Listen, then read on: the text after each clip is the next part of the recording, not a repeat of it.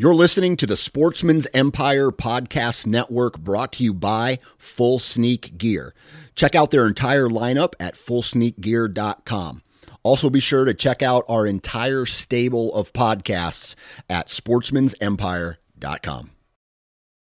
Interstate Batteries offers a wide variety of batteries for your everyday needs. Stop into one of their thousands of retail locations and talk with a battery specialist about batteries for your truck, trail cameras, and even those weird batteries for your rangefinder.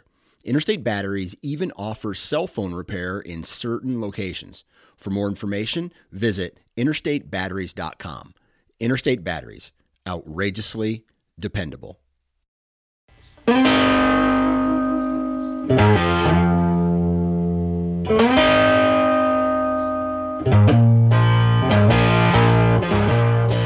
Ladies and gentlemen, it is time for another episode of the Hunting Gear Podcast. I'm your host, Dan Johnson, and today we're going to be talking with Aaron Ambur from Tuo Hunting Gear. And it's a brand new clothing company, right? There's a lot of them that have come out within the past 5 years, and here's another one. Got to give everybody a shot, right? So Aaron hops on. I believe he's like... I forget what his title is, but he's like a product developer. I think he might be the president of the company too. But anyway, he's deeply involved in all the decision-making that comes through every piece of apparel that they design and sell. And so just like every episode, right, I got to ask him the company history, got to ask him the materials, why they decided to come out with a Western-themed lineup before a whitetail-themed lineup.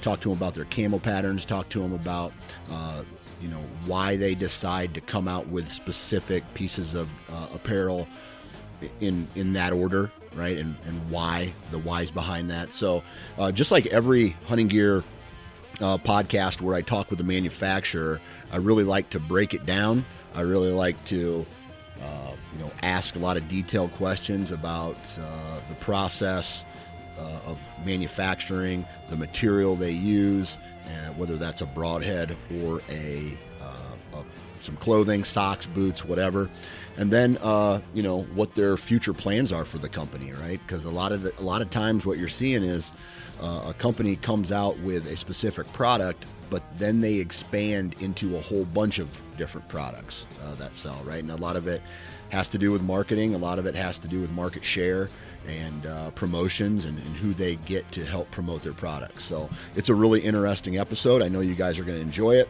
especially if you're a gear nut.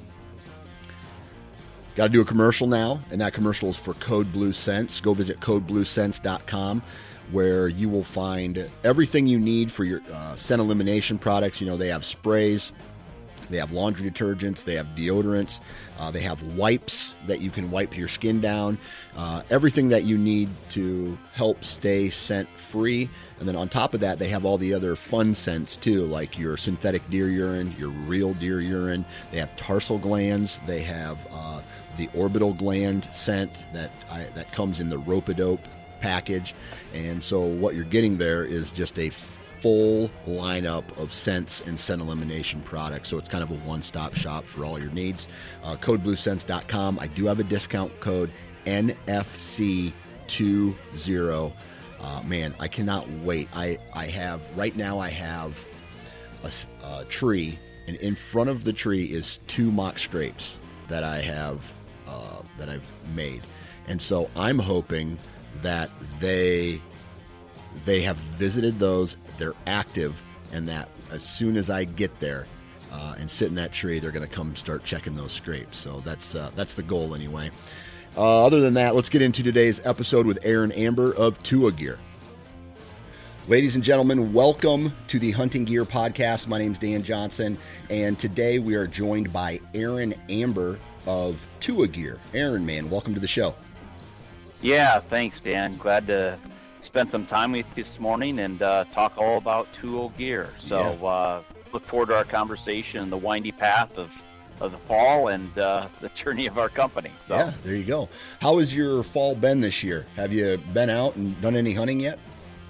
Well, I did. I got back. I went out the third week of September, and I grew up on a farm and ranch in South Dakota. So one of my probably my deepest passions has been chasing the pronghorn antelope during the rut, and typically that's like the third week of September, actually about the same time you exactly want to be in the elk woods. Yeah. So I didn't have an elk tag this year, so I headed out to western South Dakota and saw some family and drug my dad along, and he was doing a little deer hunting in the morning. Then we'd go chase a bunch of pronghorns, actually not a bunch of pronghorns because it was really tough this year.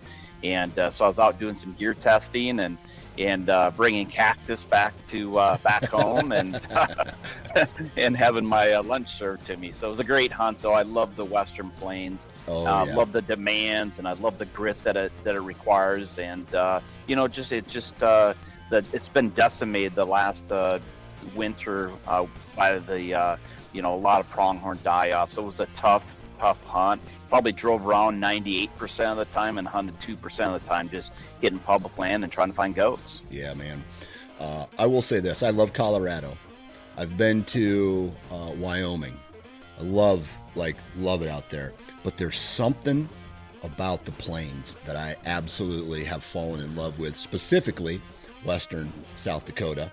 And in 3 weeks, I'll be heading out there trying to chase some mule deer. So I absolutely love it out there. Been going there for 6 years now or something like that. So yeah, love it out there, man.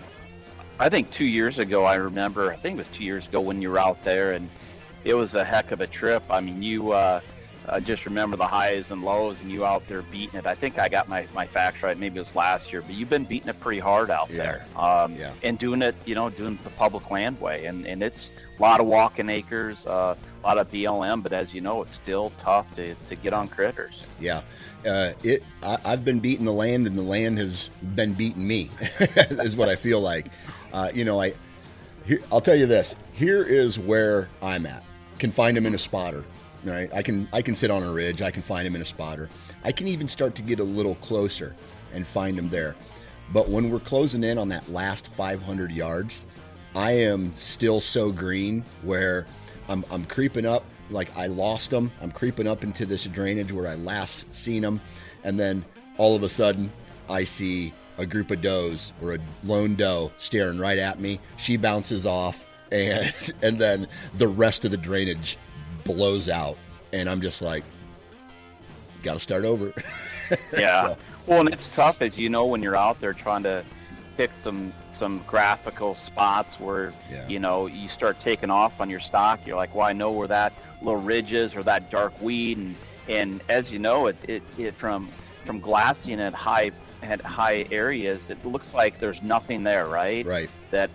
And then you see like kind of a little drainage, a little low spot, and then you get down in there, and then it's like, oh my gosh, there's way more undulations in this piece than I think. And then you're like, I still think I got the right direction, and to your point, and then you might find a landmine along the way that you didn't see through your glasses. So it's definitely trying, but I love it. I just love the grit, and it's tough. But you do anything in the Western Plains and spot and stock or decoy or whatever, it certainly puts a beating on your body. Yeah, for sure. And I'm getting old. I'm getting older, right?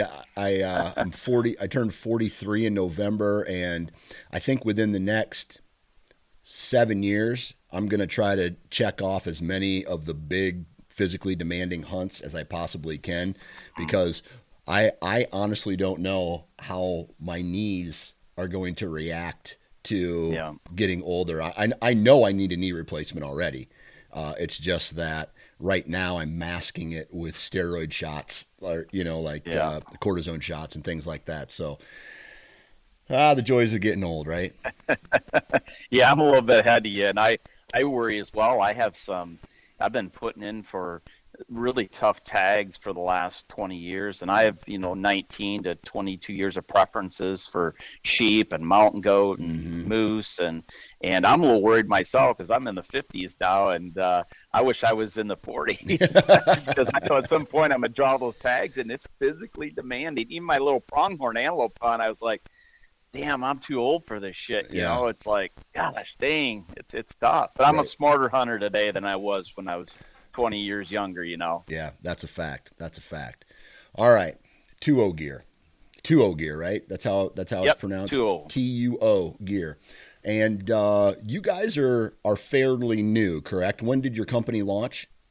Yeah, we launched this fall, so fall of 23. So I would tell you the idea of Tuo started probably about 4 years ago.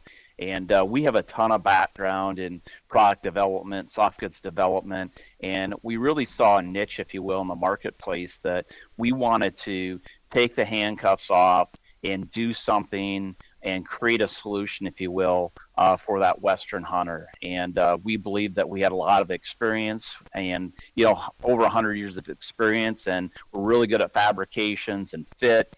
And, you know, we're all users. I mean, I know a lot of companies will claim users, but I mean, I've been around a long time. And I tell you what, I was carved out of the West. So whether it was Wyoming, or it was the mountains of Colorado, or it was the western plains of South Dakota or Nebraska. I have a lot of background in that area, just like real people hunting and really knew the demands and the needs of the consumer. So hence the formulation of Tuo Gear.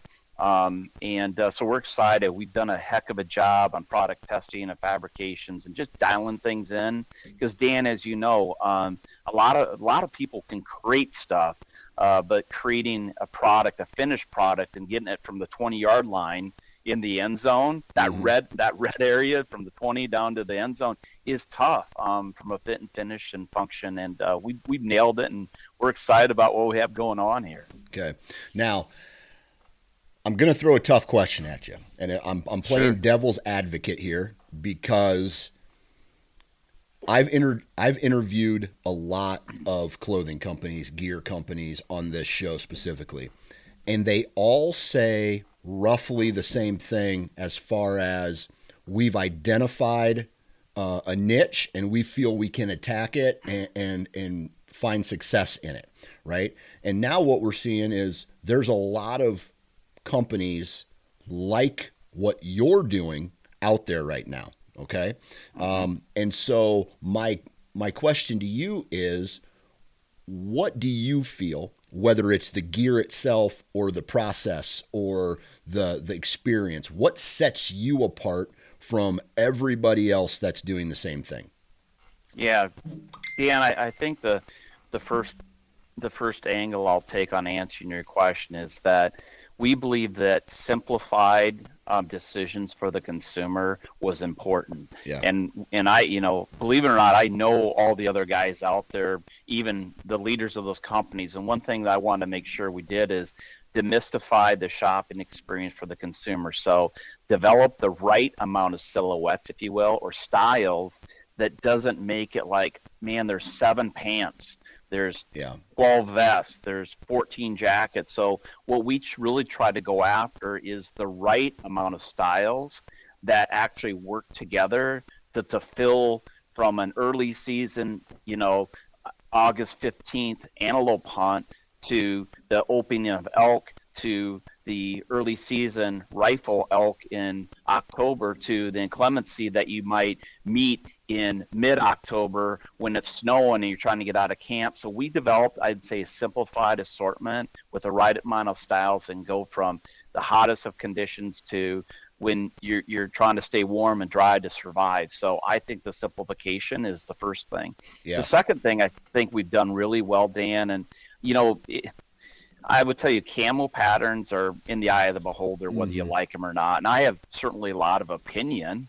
And I believe that we did a great job with our camel pattern, which in many cases, Dan, it really ends up defining the brand. You think about when Kuiu did their thing in Sitka, and I can take you back because I've been around a long time. I can go back to the original days where part of the success of those companies was less about the effectiveness of the camel pattern than it was the uniqueness. Mm-hmm. And we believe that our camel pattern really accomplishes two things. It accomplishes uniqueness. In other words, I want a different look. I don't want to be in that camp or the other guy's camp.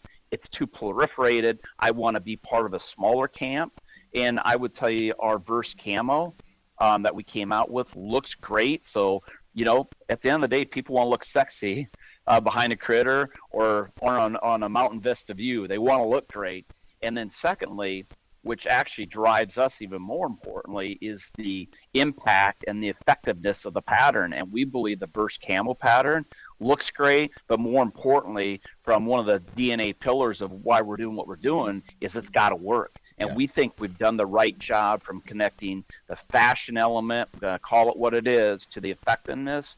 And then to have a camel pattern that can work in the West from, you know, subalpine to alpine to plains, like what I was describing earlier about antelope hunt, and I was using it out in the plains, looks great. Dad was taking some pictures of me from afar.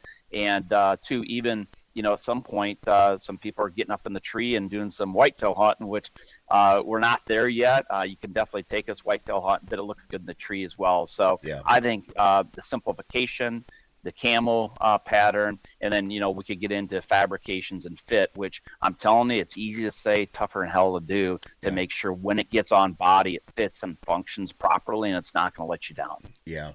One thing that you said that I personally like is, I'm the kind of guy who, when I go to a restaurant, if the menu is small and I have less choices, that's great.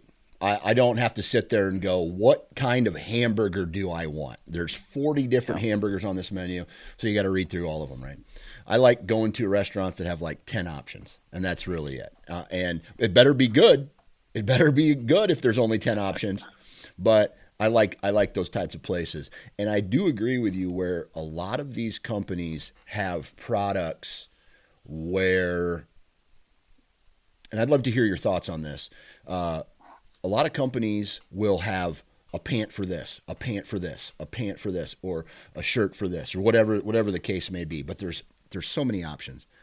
When in reality, that pant would work in combination with a base layer, in combination with an insulation layer. So it's more about how you layer and less about what pant or what jacket you're wearing. It's about the layers that you're wearing in those scenarios. What are your thoughts on that?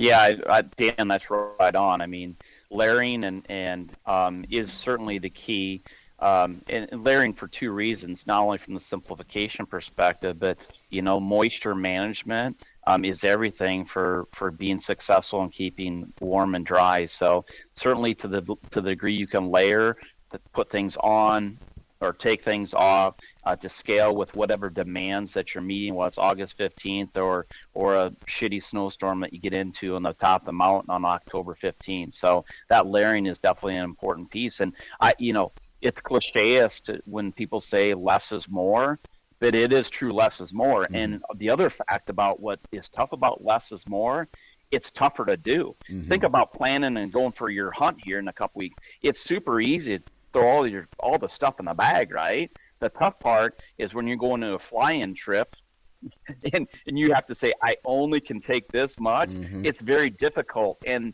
just parlaying that into when we decided and we start building the assortment, actually less is tougher because you have to make sure those key attributes that you're going to face from early season to late season, you're able to address that. But I have a ton of respect for all the other brands that are out there doing their thing. I just think it's way tougher at a consumer level to make those decisions of what exactly do I need to buy. And at some point, it's kind of like your menu. It's like, you know what, just give me the special because, you know, this is just too much for me to deal with. Yeah. And I think there's consumers in the apparel world that just want it to be more simple. Yeah. And I will say this. I've had my hands, being in the position that I've been in, being able to go to the ATA show, having people send me gear, things like that. I've had my hands on a lot of equipment, and there are some things that look cool, but definitely don't perform. And I'll tell you this, man, I really do think that it sucks if people fall into that, hey, I want to look cool category to make their purchases, because then the next thing they know, they're getting out of their tree stand because they're too cold or they're too hot or it's raining. And as they're climbing down the tree stand, a deer walks by, or they're walking off the mountain and they hear an elk bugle and they're just like, dude, I can't go do it. Yep. Well, you know, Dan, I would just tell you that our promise and what continues to drive us is the last thing you want to deal with is the variabilities of weather. Mm-hmm. Like, you know, I think whoever you take to the woods, whether it's your bow or your arrow or any other equipment you take, you don't want to have to think about failure. And I think the same thing in the apparel that you bring, because there's enough challenges out there where you're dodging cactus, you're coming upon landmines of does blowing up on you, you're battling other hunters out there. There's a limited amount of time that we have to go pursue our passion. The last thing I want you as a consumer to worry about is, am I going to stay dry? Are things going to perform? Is the material tough enough? Am I going to keep warm enough and be out there when I need to be out there to kill that critter? Mm-hmm. Or am I have to turn back and go back to the truck or camp because I don't have what I need? So, again, we're certainly passionate, committed. It will continue to build out the assortment. It'll be probably bigger as we go forward, but it's going to be very purposeful, and that's our commitment. Yeah, absolutely. Now, here's one thing that I always think about, and that is, man, the different body types and styles. I'll say this: I'm bigger up top. I have broader shoulders. I have a thicker torso. I have a wider chest, and my legs are smaller. And then, but you got my brother, who we're pretty much the exact same person, except he's got a narrow chest and he's smaller up top, but he's got huge legs and like big calves and things like that. So with all the different body types out there, how does a company like Tuo say, all right, we need to design a garment that fits all those people? Yeah, it's, as you can imagine, mathematically it's impossible, right? Yeah. And I'll give you another simple example. Like when we fit hoods, like hoods are really important, fitted hoods, to have that movement left to right that you need. And we have a couple of people that we use to try hoods on, and one guy's got a longer neck than the other. So one guy's saying, hey, this is kind of binding on me and pulling at the back, and the other guy says it's perfect. So, you know, I think it's a combination, just your experience based upon the body type, so you're fitting on it, and you're trying to make the best decision for all. And then, you know, there's situations where guys will have to, you know, they may have to grade up on a top and grade down on the bottom. So it's tough, but I think our overall sentiment with Tuo Gear was to make sure we had a, I would say, a more athletic fit. It's not a boxy fit, and it's not super athletic, but it's definitely more progressive. Mm-hmm. There's certainly a movement that we try to make sure, like pants are the greatest example. Like every time you lift your knees, there's potentially friction that's created. And with the friction or drag comes fatigue. So having pant fit right, where it's in the crotch right, it fits on the hips right, the articulation's right, to make sure there's minimal fatigue or drag, if you will, that creates fatigue. That's probably where fit is the most important. Jackets are probably not as thin line from a design perspective as pants, and pant fit is tough because there's, you know, some guys will be like, yeah, this is just a little too athletic for me, or it's not athletic enough, not talking about Tuo, but just designs in general. So we definitely push the limit, and I'll tell you, it really doesn't matter what we believe, but the feedback we've gotten so far from the people that are using our gear that just aren't going to tell us what we want to hear and blow sunshine up our ass, are like, you guys have nailed it. So I'm going to let the customers speak for it, and we'll continue to learn, Dan, as we go forward. Yeah. Now, there's so many different materials out there that you can play with. You can design your own. You can interweave and or you could buy stock, or, you know, there's so much different types of material to play around with. How did you guys make the decision to go with the material that you went with in creating these garments? Yeah, Dan, it's really. When we product brief or create a concept for any given style, we really go to the attributes first, whether it's got to have mobility, therefore it must have stretch. We want durability, or durability is not important. It's got to be, you know, water repellent or not. So you take all those attributes, and I'm telling you, creating a pant and a jacket's easy. They're all the same, right? They have two sleeves and chest and the pants hip. You know, it's basic stuff. But yeah. I'm telling you, what's not basic is, to the heart of your question, is fabric. So I would tell you, we're always fabric first, thinking about what are we trying to deliver, what's the right fabric. And then once you nail a fabric, then it becomes into the pattern development and the designs and the fits. So we look at so much fabric, Dan. It's nauseating to me because there's so much details within the details. It'll spot on a spot, if you will. So it takes a lot of time. When we just had a ton of experience, you know, it's not something you learn overnight. And I have a lot of respect for new brands that start up and want to fit a niche. Well, yeah, so do I.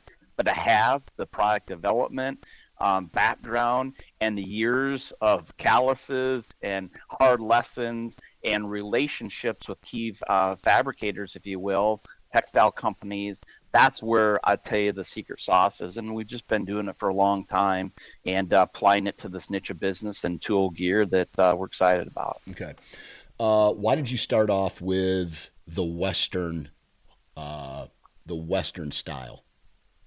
Yeah, well, we believe the Western vertical is where we saw the most opportunity as it relates to all of the rest of the things that we do. And we believe that the Western styling, the versatility, and the layering concept that you even talked about earlier, I think it certainly is a great place to start, and where we believe the brand has the most opportunity to take market share. And really, I would, you know, my humble opinion, I think there's some tiredness, if you will, of looking like everyone else in camp. I mean, there's a couple of brands that certainly own a lot of backs today, and they've done a lot of great things. And I also think, though, at the same time, there's a lot of uniqueness with individuals. Like, I think there's a movement that people don't want to be defined by a brand. They want to be complimented by the brand.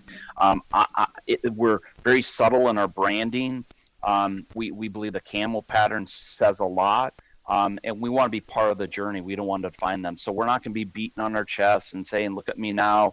We just really are humbled to be taken along on any journey. So we believe the Western spot is a good place to start. And at some point, we'll do the Eastern thing too, the whitetail thing, because obviously from market share, you know, that's 80% of the market is the whitetail deer. So yeah, what has been your feedback so far from customers? Well, the couple feedback, couple specific ones I'll bring up is just rock solid, bulletproof. We had a couple of guys, actually two different teams of guys who went moose hunting this year. And as you know, moose hunting can be a very demanding pursuit. You can deal with a lot of inclement conditions. And one of the specific was just kept dry for 14 hours, you know. And when you have rain gear that actually keeps you dry for 14 hours, that's saying a lot about any rain gear, because inevitably, whether it's perspiration wetting you out or actually the bad stuff coming in. So I've had some really good feedback from a couple of groups of moose hunters, and then we've been in elk woods quite a bit, seeding product and feedback from key people we trust, and like, you guys have nailed it. And then certainly we've been testing the product for the last couple of years in our individual pursuits. So, you know, again, very early, Dan, on the journey, but I'm very happy about not only the performance of the gear, but the camel pattern and the pictures I've seen and people's testimony. Like, this looks great. And I've been watching my buddy on the side hill, and my goodness, it's just, you guys have nailed it. So that's early on. We have a lot of selling to do and a lot more to learn, but our learning curve is small here. And I think we're definitely on the target.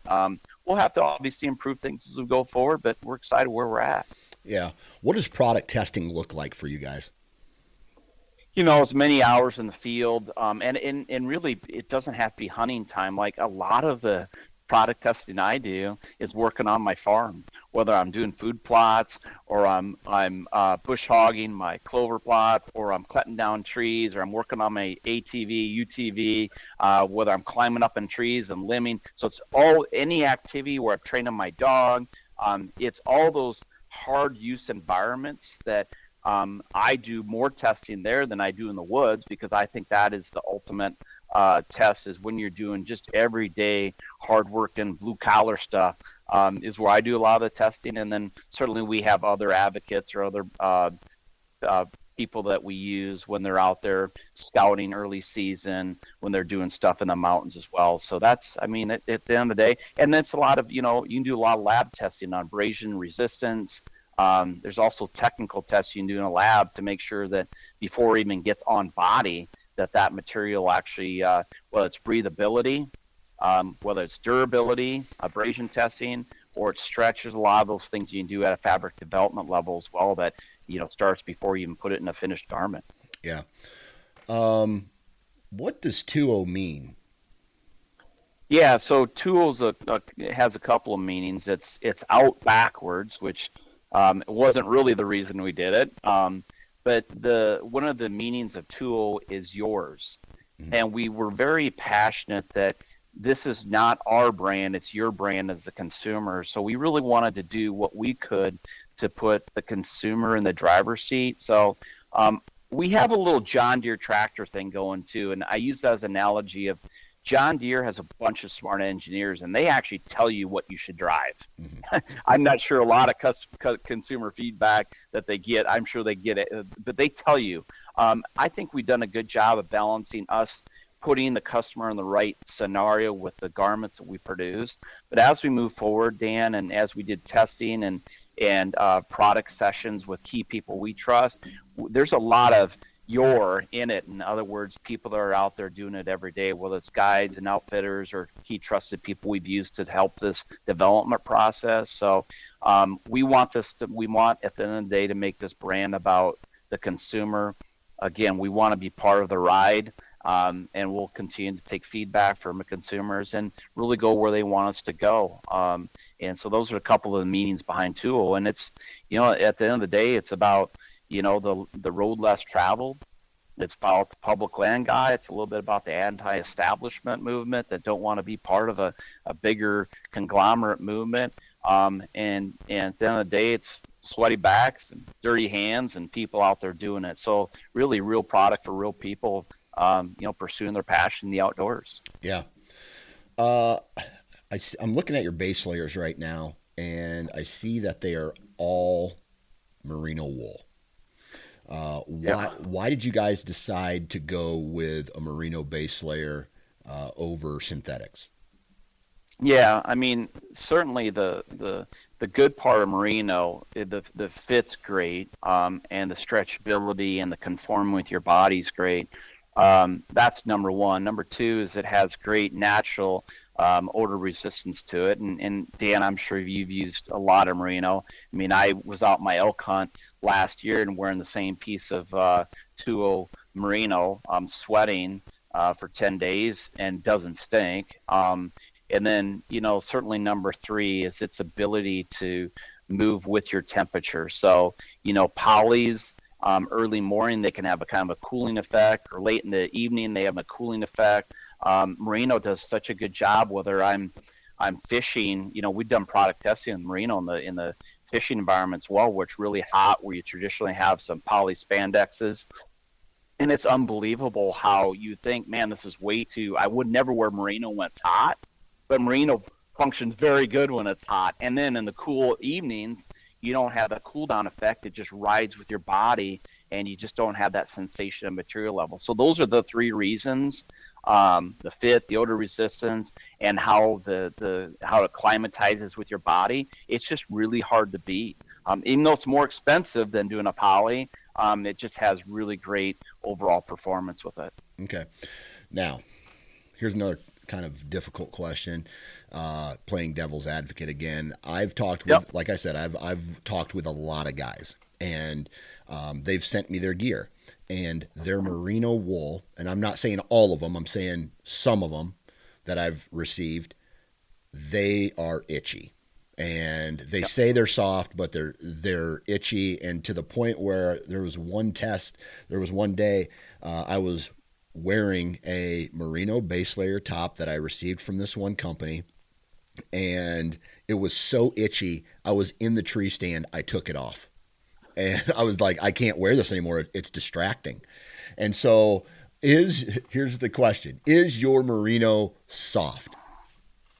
Yeah, I mean, I think it's great. You know, we use 18.5 microns, so, you know, not all merinos equal. You definitely want really fine merinos so you don't have that scratching effect, if you will, inside. So, yeah, I mean, it's I think it's great on, you know, on skin. That's what it was designed to do. But you're right, Dan, not all merino is equal. And I think we've done a nice job of landing in the right spot with our merino. Gotcha. You know, the only other thing I would say about merino, and you probably experienced this, Dan, it's not tougher than nails. No, it's not. At all. Nope. So, you know, there's a lot of fabric development we're doing. There's combinations of bringing a little bit more, you know, we bring nylon into some of our merino to give it a little bit more durability. Mm-hmm. So, like one of our merino pieces, we use I think 10, 12% spun nylon as well. So, trying to make sure that you don't defeat, if you will, that in the merino field, but yet give it a little bit tougher sort of face. So I think there's a lot more development as well as we go forward. Well, there'll be other combinations of merino. So gotcha. That's probably the biggest downside of merino is just the durability. And some people just aren't smart enough to know if they go through a bush or something really bad that it will tear, and it's tough because it's expensive. So you have to be a little careful with merino too. Yep. All right. Next question is about the garments that you brought to market. What was the decision to introduce or to, when you launched the company, the garments that you had?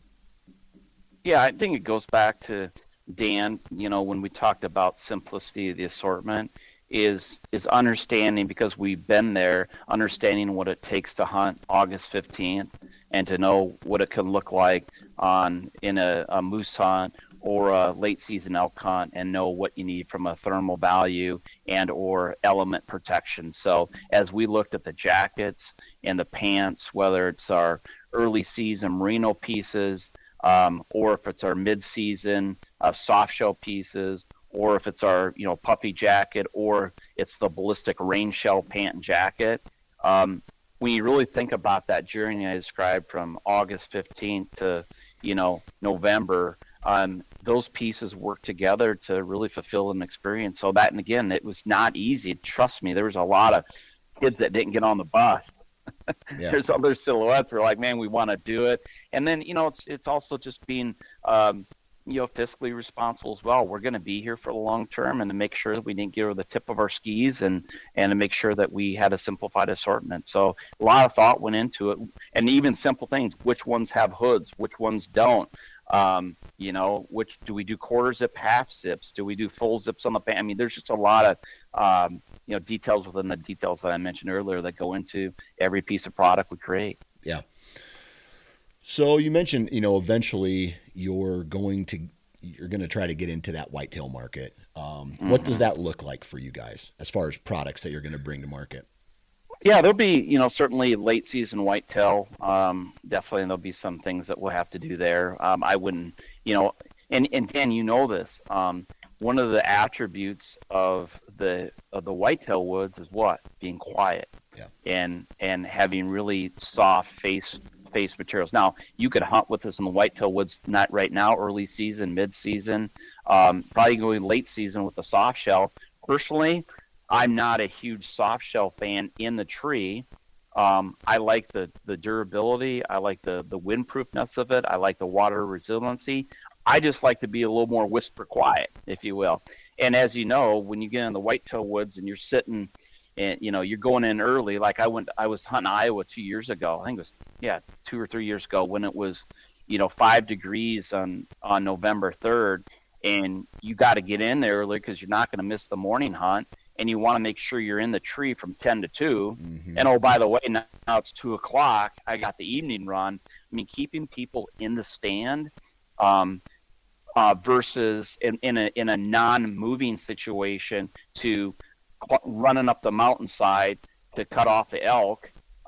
They're just two different situations, and fabrications, silhouettes, insulation properties, face fabrics. I think when you get in the whitetail woods, I just put a different helmet on because my experiences tell me we need to do a few different things as it relates to a whitetail assortment. So we have some, you know, we have a lot of ideas there, and it'll be great when we get there. But right now it's about the Western hunter. We'll find this. I mean, we got some guys already hunting whitetails with Tuo gear, which again, at the end of the day, it's a top and a bottom. Yeah. Yeah, I can go back to my early days of hunting on the White River in South Dakota, and I was wearing my cowboy boots with goulashes, snap goulashes, and an Oshkosh coverall with a cotton hoodie and a stocking cap, and maybe some hot chocolate that my mom sent me. So it can be done. It can be done with anything. But I think dialing it in right now, keeping people comfortable, and really making sure that you're buttoned up is what we'll get the whitetail side when we go down that road. All right.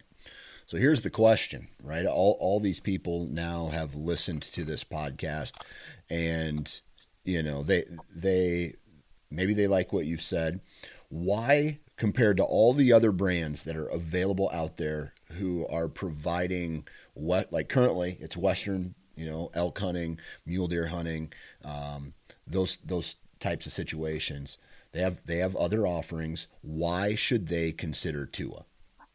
Yeah, I think simply stated that, you know, we're real people doing real things here, and we have a, you know, lifetime guarantee on our product. And I would tell you, if you're tired, if you will, of the commercialization of other guys out there, you're like, I want my own look. I want my own experience. I want to be part of a ground level experience with a new brand. And you're intrigued at all by the experience that we talked about today, how we do what we do. And I would tell you, if you like the camel pattern, which trust me, you will, and you think it's you, and we're fortunate enough for you to give us in your $100 to be part of your journey, we would love and be humbled to be part of that. And I think we have a compelling story. We'll continue to dial in our assortment. The simplification, I think, Dan, would be another thing. If you just want simple and you want straightforward, you don't want a tough buying decision, and not worry about what camel pattern, which I love a lot of camel patterns, but you want a simplified experience, and you want, you know, garments that I can go west with or I can go east with. And I think we're a very simplified, yet very technical, well thought out brand that I would just tell you to check us out, be part of the journey, and know that your opinion counts, because at the end of the day, this is about the listeners and about their experiences, and we just want to be part of their journey. So help us build a brand. It's not easy building a brand, Dan, as you know. Yeah. You start out with zero customers, and you have to earn hard dollars that come out of someone's wallet. And we certainly respect, you know, value the dollar, and it's tough out there. And so buy gear that'll be with you for life and will perform and allow you to have success and never have to worry about being comfortable out in the field. Yeah. As we wind down here, is there anything else that you haven't discussed or you haven't shared that we need to know about the product line or the company? Yeah, I don't think so, Dan. Again, I think when consumers come to places that they're like, man, I like these guys, I kind of like what they're saying, I just understand that's a decision. You can go down the road of doing what others are doing, or you know, have a choice and say, I wanna be different, and I wanna support what they're doing and support their passion for the outdoors, and we just won't let you down. So I'm excited as customer stories are flowing in this fall, and I'm seeing, you know, elk on the ground, I'm seeing moose on the ground, I'm seeing, you know, mule deer being killed. It's just neat to know that we're part of a story, Dan, that Hollywood could never dream up and never will dream up. And to be part of those experiences, and you know how it is when you're hunting with a buddy and you're like, can you believe that happened? Yeah. And you can never draw this up. I mean, just to be part of that story and know that you're part of the reason that success happened is just benefit enough. And so as those stories roll in, it's certainly proud dad moments, if you will, that this game went from an idea into concepts, into finished goods, into marketing and naming conventions, and a lot of work that goes behind the scenes. And We're going to be here a long time. Trust me that. This is not a flame that's going to burn out. We have backing and we have other things going on as well that allow us to continue to drive this brand forward. Perfect. Well, you need to get some stuff though. Did we send you any gear yet? No, you haven't. You have not. Well, that seems like a problem. We're on a podcast today, Dan, with you, and you're going west, and you don't have any of our stuff. That's problematic. So we'll get you taken care of, though. I'm a big boy, and I take big boy comments, and everything's not ever right for everybody. So love to get you in the gear though, and be part of your journey, Dan, and I just wish you all success as you go out west and go chase those mule deer around. It's a very depressing and yet elated moments sort of journey that you'll have. That's a fact. Right now it's just depressing, but well, I tell you what, Aaron, man, I really appreciate you taking time out of your day to hop on and talk to us about the product line and the company. And good luck the rest of the season, man. Yeah, Dan, I appreciate it. Humbled that you gave us some time today, and I'll look forward to watching your storylines and your journey, and trust me, in the lows I'll be with you, and the highs I'll be with you, and I just wish you the best. And again, had a great conversation today. So people want to check us out more, go to tuogear.com and message us if you have any questions. We'll respond to you and help you out with whatever you're fixing on going to.